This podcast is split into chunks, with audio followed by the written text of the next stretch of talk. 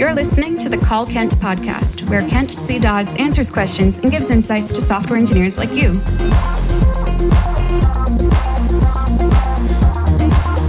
Now, let's hear the call. Hi, Kent.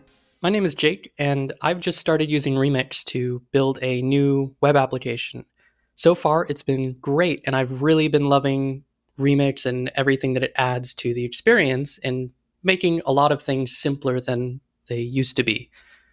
However, I was wondering what would be the biggest oversights or problems you've seen in other remix applications that people have built? Are there common patterns that you're seeing emerge that maybe make things harder or miss out on a lot of user experience, or maybe there are security concerns?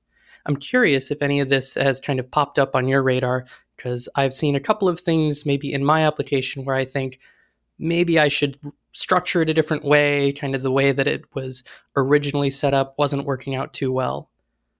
So, thank you so much for, uh, well, working on Remix and all of the other awesome stuff you do. I'm looking forward to hearing your response. And that was the call. Here's what Kent had to say.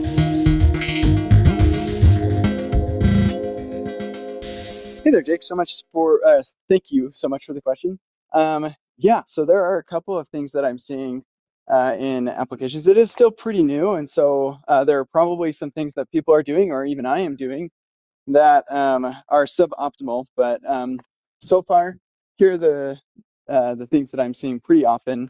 Um, from like an omission standpoint, I see a lot of people um, not uh, caching things with like cache headers when they could be.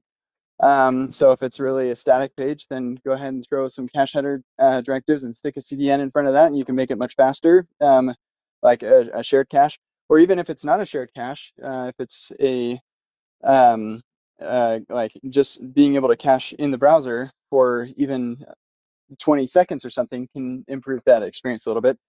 Um, prefetching also um, on pages that are really common um, that the user is likely to go to. So on your link, you can add a prefetch intent um, uh, prop to the link. And so that's another like really small thing that people can do to, to get quite a, a benefit there. Um, and then another thing that, um, uh, yeah, may, maybe I haven't quite seen this uh, yet, but I, I imagine that um, since you kind of mentioned file structure a little bit, um, in the remix config, you can actually specify uh, paths in the route directory that you want to ignore.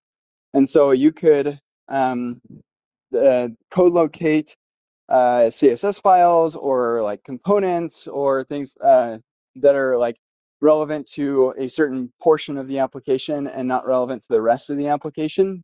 Um, that way, the file structure says like, okay, this part of the app has all the code necessary for this part of the app, and nothing is shared across the, the rest of the app or something like that. So, um, so you can get some nice co-location just with some uh, of your own conventions um, by ignoring uh, some conventional file names like .css and stuff like that uh, or like a components directory or something like that. So um, yeah, other than that, um, I it, it is pretty new, like I said, and so I'm not seeing like regular um, mistakes that people are making. Um, but those are a couple of things that hopefully are helpful, and I hope you totally love building with Remix. Take care. This has been the Call Kent podcast. Learn more about Kent at kentcdodds.com and get your own questions answered at kentcdodds.com slash calls.